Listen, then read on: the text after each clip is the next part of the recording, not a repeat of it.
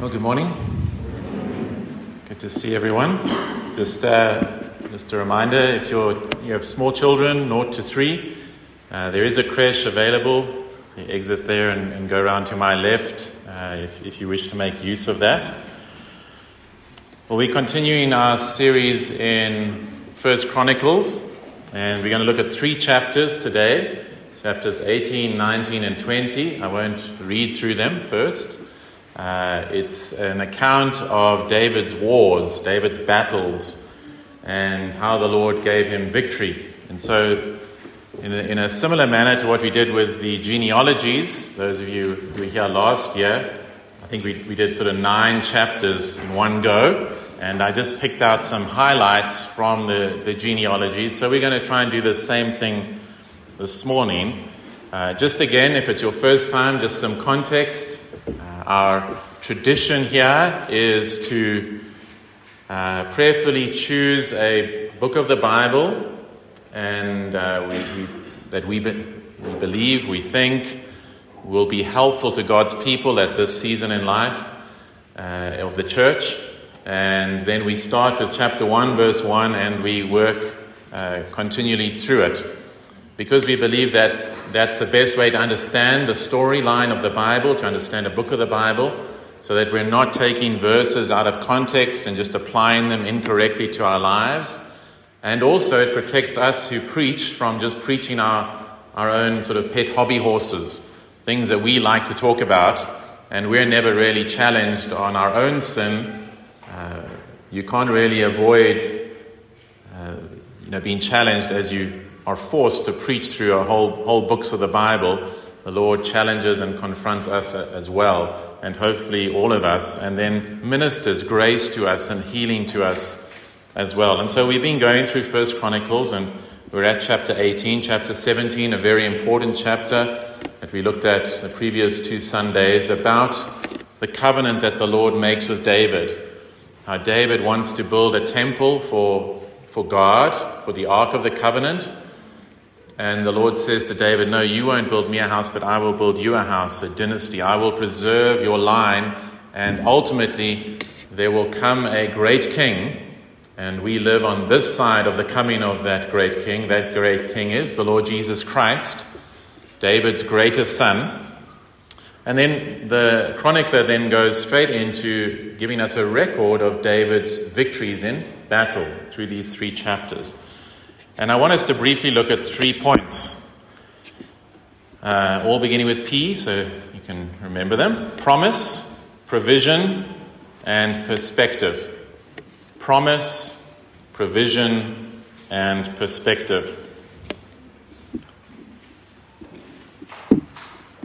And so the first one is in these battles, in these accounts, in these three chapters, David always wins.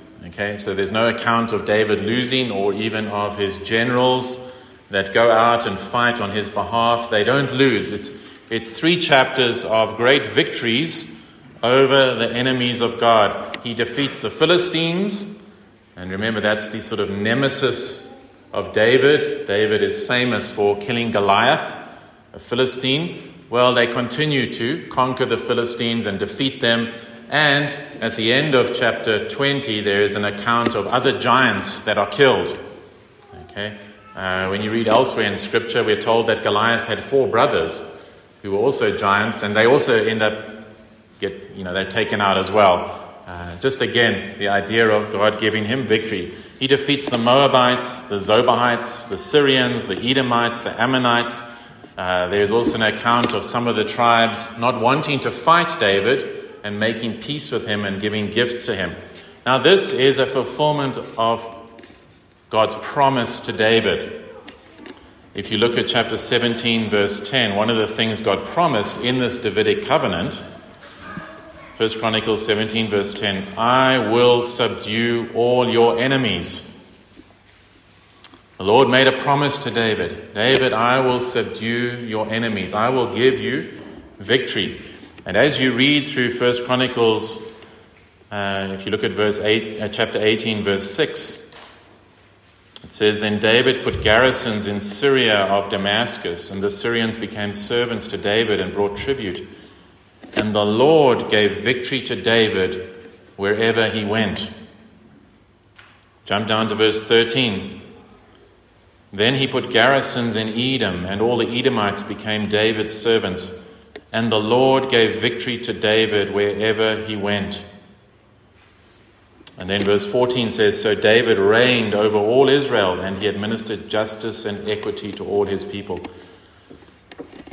And so the chronicler is showing us that God is fulfilling his promises straight away. God promised to subdue David's enemies. And that's exactly what he, he does. And so, application for you and me is this uh, we can trust God, we can trust his promises to us. Our God is, Scripture tells us, He is not a man that He should lie. We lie out of fear or to manipulate. God is not afraid of anyone. He does not need to manipulate one, anyone. He does not lie. He cannot lie. And so, what He promises to His people, we need to build our lives upon that. God fulfills His promises. And this is what it means to be a Christian. Every day, uh, we need to be renewing our minds because uh, just as Satan did with Adam and Eve in the beginning, specifically with Eve, he caused Eve to question what God had said. Uh, Satan does the same, did the same thing with the Lord Jesus when Jesus was in the wilderness. He twisted the scriptures. He tried to get the Lord Jesus Christ to doubt God's word. And that's exactly what happens to us every day. We're tempted to doubt God's love for us we're tempted to doubt that we can overcome this sin. We think, well, it's been so many years of this besetting sin. How can I ever get victory? I might as well give up. Uh, we're tempted maybe to think, well, my sins are too great. The Lord can't forgive me. And so we don't hold on to the promises of God. But what it means, if you're a Christian, it means you believe what God has said. That's the first step. If you're not a Christian, you begin there. The scriptures tell us in Genesis 15 about Abraham. God gives a promise to Abraham, and then it says this in verse 6 Abraham believed God, and it was credited or accounted to him as righteousness. It doesn't say Abraham did a whole lot of things and then eventually the Lord says, Okay, I'll save you. It was simple childlike faith. And so, if you're not a Christian, the first thing is to believe what God says about you as a sinner, and then to believe that He has offered salvation to you in Jesus Christ, full redemption, full forgiveness, complete atonement of all your sins that you've ever done and that you ever will do. And the moment you simply trust, like a child, believing their, their parent, you're forgiven. You're reconciled to God. You are declared righteous. All your sins are forgiven. And then it's a continual day to day to believe those promises of God. But what we see here is you can build your life upon God's promises. You can't build your life upon the promises of, of others or upon the promises of the world uh, and society because we fail one another. Uh, we are men and women. We do lie. We can't, we can't promise that, you know, tomorrow it won't rain. We can't do all of those things. We can't say, no, I know the rand is going to strengthen. We can't make those kind of commitments, but you can trust God and His promises. And so that's the first uh, point from this passage. David, David sees the fulfillment of God's promises. Now, the second thing is here is that the Lord doesn't fulfill his promise to David with David just parking off. You notice that? Okay. It's not that the Lord says to David, David, I will subdue, subdue all your enemies. You can just watch Netflix. Don't worry about it. Uh, I've got this. Uh, you park off. He doesn't say that. David has to go out and fight, doesn't he? David still has to go out and uh, lead his men into battle but God has promised to give them victory. So this is very important. God's promises are, are not passive. It's not that we just sit back and, and that's the end of it. Uh, earlier on, and I would encourage you to come to the Bible hour this morning. We're going through what we believe as a church. Uh, but this morning we looked at the promises in, in Romans chapter 6. Sin shall not have dominion over us. There is victory in Christ. But it's not a passive victory. It's not that you just, you know, let go and let, let God. Have you ever heard that, that theology? That's, a, that's ungodly. You won't find that in Scripture. You find in Scripture what Proverbs says prepare the horse for battle, but victory belongs to the Lord. You do everything you are called to do. You fight. Make every effort, Peter says. You fight with all that is within you, with all your heart, your mind, your soul, your strength, your body, and God will give you the victory. It's not passive. And David sees that, and David obeys, and there is victory, and God gives him victory over all his enemies. Now, if you're sitting here and maybe it depends on your background, you might be thinking, my enemy is poverty or sickness. Biblically, in the New Testament, that's not your primary, those are not your primary enemies. Your primary enemy is your sin. That is what damns us. That is what destroys us. That is what destroys marriages. That is what destroys relationships. That's what destroys uh, society, everything. God will give you victory over sin. That you can fight that sin, that you can grow in victory over it, grow, that you become uh, less prone to anger, less prone to lust. Stop lying. Stop being anxious, sinfully anxious as you fight. And God gives you the victory. And so that's the first point promise. The second P is provision. So go to 1 Chronicles 18, verse 7. Uh, as David defeats these enemies, he gets the booty, he gets the treasure, okay? He gets the gold and the silver, the spoils of war. And David took the shields of gold that were carried by the servants of Hadadezer and brought them to Jerusalem and from Tibhath and from Kun, cities of Hadadezer. David took a large amount of bronze. With it, Solomon made the bronze sea and the pillars and the vessels of bronze. So, what's going on here is remember, David is told, You're not going to build this temple. The temple is going to be built by a descendant of David. It's going to be built by his son, Solomon. But David doesn't waste his life and say, Oh, well, I can't build the temple, therefore I'm just going to not do anything. No, he starts to prepare for the building of the temple. He starts to get the materials ready so that when Solomon ascends the throne, everything is ready. All the resources are there that Solomon can start. And so David is again committed to building the temple. You can go and listen to the previous uh, sermons from this series, but just briefly to say in the New Testament, the temple is the Lord Jesus Christ. Okay, we're not looking for a building in Jerusalem. Christ has come and he said, Destroy this temple, and in three days I will raise it up again. The meeting place with God. You want to know God? Jesus said, it's through Him. No man comes to the Father but through me. Jesus Christ is the temple that we, we all need. And if you're in Christ, you're actually now part of that temple. Peter says you're a living stone. So, this imagery that we're now stones, part of this building, uh, and the Holy Spirit lives within us. 1 Corinthians, 2 Corinthians 6 says we are the temple of God. And so now for us, what it means is that we should be building the kingdom of God, building into one another's lives, encouraging one another, praying for one another, correcting one another where necessary. But David starts to build up this stockpile of provision. So God is giving him victory. And notice again that the chronicler's focus is on building the temple. And so here he gets, from these victories, he gets a whole lot of bronze and he builds this bronze sea. Maybe you're wondering what that is. It's like a huge bronze swimming pool. Okay, you can go and Google. It was massive. Uh, it had uh, 12 statues of oxen underneath, uh, three on each side north, south, east, west. It was a huge swimming pool for the priests to.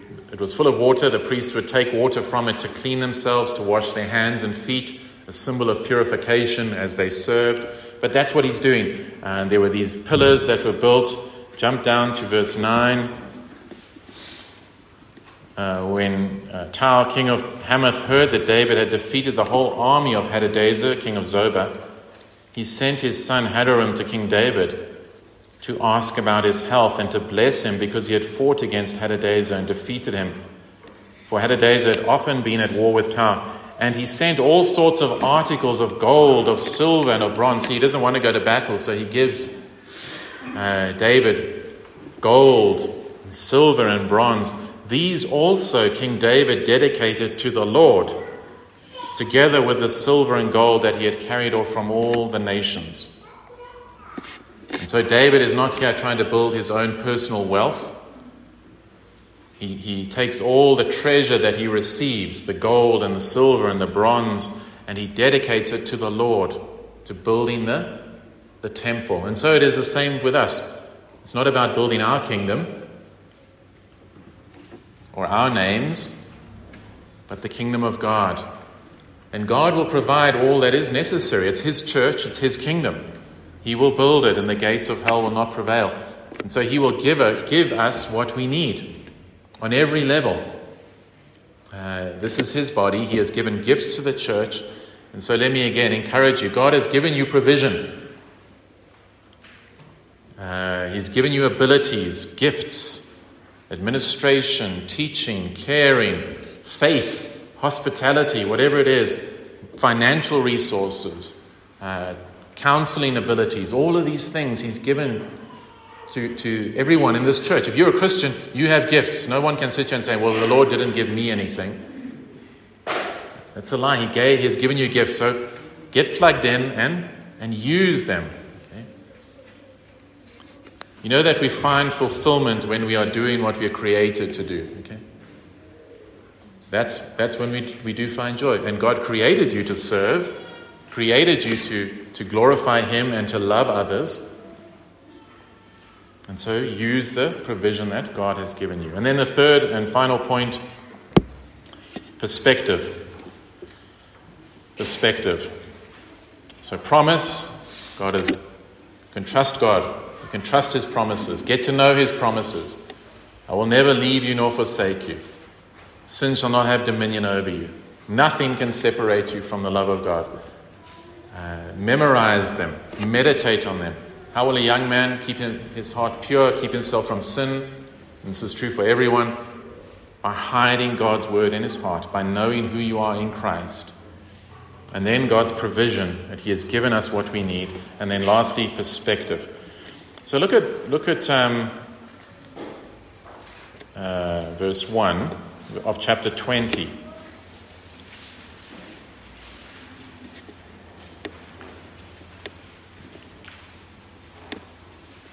Says there, in the spring of the year, the time uh, when kings go out to battle,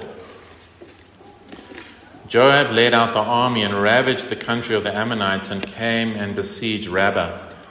But David remained at Jerusalem, and Joab struck down Rabbah and overthrew it. Now, if you, if you know your, your Bible quite well and you know some of the phrases, maybe that jumped out to you the time when kings go out to battle. And then we read that David stays in Jerusalem. And then it carries on with the great victories. It doesn't tell us anything else. But 2 Samuel 11, which gives us a parallel account of this history, I want to read it to you from verse 1 says, Notice the similarities. In the spring of the year, in the time when kings go out to battle, David sent Joab and his servants with him and all Israel and they ravaged the Ammonites and besieged Rabbah. But David remained at Jerusalem. Look at verse 2, 2 Samuel 11, verse 2. It happened late one afternoon when David arose from his couch and was walking on the roof of the king's house that he saw from the roof a woman bathing, and the woman was very beautiful. And it goes on, and you know the story, I'm sure, the account of Bathsheba. And David takes her and commits adultery. And she falls pregnant, and to try and cover it up, he becomes so deceitful. This, the man who wrote the, the 23rd Psalm, the Lord is my shepherd, is trying to get a man drunk and then murders this honorable man to protect himself. It is almost unthinkable that the same man could do these, same, these things, write some of the greatest Psalms some of the greatest poems in history, and yet commit such heinous sins. And so we know that account. But when the chronicler records what happened, he leaves it out. He leaves it out. He's not, he's not uh, just pretending here. This is the gospel at work here. He's not just pretending. Everyone knew what David had done. Israel knew what he had done. It wasn't that he was, he was being deceitful. But it, it shows us that in Christ, David has been forgiven. It's no need to have this account recounted. The chronicler is looking from a different perspective. And you find this over and over again in the scriptures. Hebrews chapter 11, you can jump there quickly if you have time. Hebrews chapter 11 is a famous passage on the men and women of faith. Some have called it the Hall of Faith. It's a list of those who, who are mighty in faith. And you can go and read it. And what is helpful, I, I, I find, is to also remember what the Old Testament says about these people. because I, you sometimes think, wait a minute, am I reading the same Bible? Look at verse 32. Hebrews 11:32. The writer of Hebrews, we don't know who it was. Uh, the Holy Spirit doesn't tell us. What more shall I say? For time would fail me to tell of Gideon Barak, Samson, Jephthah of David and Samuel and the prophets, who through faith conquered kingdoms, enforced justice, obtained promises, stopped the mouths of lions, quenched the power of fire, escaped the edge of the sword, were made strong out of weakness, became mighty in war, put foreign armies to flight. And so he says, he, he, he sort of waxes eloquent here as he thinks of these, these giants of the faith. And then I'm thinking, Samson? Really? If you know the story, how he just uh, took God for granted, how he played games. He was under the, a vow, vow of the Nazarites, and he broke every single command. He touched a dead animal. He was not to touch anything dead. He was not to drink alcohol. Drank alcohol. Of course, he was not to commit sexual sin, committed sexual sin. He was not to marry a pagan. He marries a pagan. He does everything wrong, and yet the scripture says, what a man of faith. Gideon. The end of his life is a nightmare. They want to make him king. Gideon, we want to make you king. He says, No, no, no, no. No, that would not be right. The Lord is our king. You know what he names his son? Abimelech. We know what it means? My father, the king. Okay?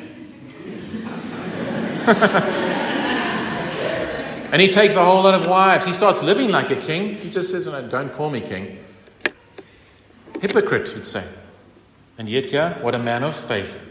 David, we know what he did. What a man of faith. But you see, the same could be said of every Christian here. In Christ, you and I are righteous. In Christ, our sins are forgiven and overlooked. That we're not held to account for them. If, we, if, if, if God did do that, we'd be damned. That's what we deserve. In Christ, we are seen as forgiven. And this is critical in the day and age in which we live. There is a big concern with justice, and, and, and it's good to be concerned about justice. But there's no mercy in our, in our culture at present, isn't that right? You know that someone will, will, will uh, I see it with sportsmen and women, you know, they'll get, a, they'll get a contract. They've worked their whole lives for this. And then someone will find a tweet from 15 years ago. They cancel the contract. And you, this happens all the time. You know what I'm talking about. Let me just say as a warning, young people, careful what you put on social media because it can come back and bite you. But there's no mercy, there's no forgiveness. That person was an idiot when they were younger. We were all idiots when we were teenagers. Sorry, teenagers. it's a fact, though, part of your brain. Your brain hasn't fully developed. Okay? Some of, some of us are still battling with that. But, but you, see, you know what I'm talking about. There's no forgiveness, there's no grace. It's just pointing out people's wrongs and what they did in the past and, and there's no sense of forgiveness. People must repent. I agree. People must repent. But if they repent, there is grace. We must offer grace and forgiveness. And the gospel is radically different because in Christ there is a new perspective on your life and mine. And if you're sitting there thinking, no, what I've done is too bad, I guarantee you, I guarantee you it's not worse than the people in the Bible. Have you gone around murdering Christians? Even if you've done that, don't put your hand up. there is forgiveness. Paul was, that's what Paul did. And God forgave him. Have you done the things that David did? God forgave him. And the chronicler just leaves it out as though it never happened. Okay? And that's what the gospel means justified, just as if I'd never sinned. And that is why it is good news. And so let me, if you don't know Christ, you're living in your sin, you're living with that guilt and shame, come to Him. There's a new perspective. Your sins are forgiven. For those of us, His children, every day remember that that how you are seen is righteous in Christ. You are never less loved or more loved. He loves you perfectly. And so live out of that. Amen. Let me pray for us.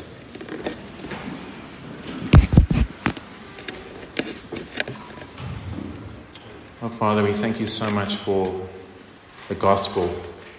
Um, it's so beautiful that because of Christ, you see us as holy, and beautiful, and perfect.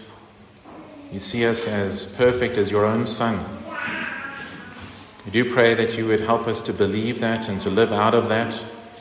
If there are any here who have never bent the knee, Lord, give them grace to repent and believe. May they trust your promises.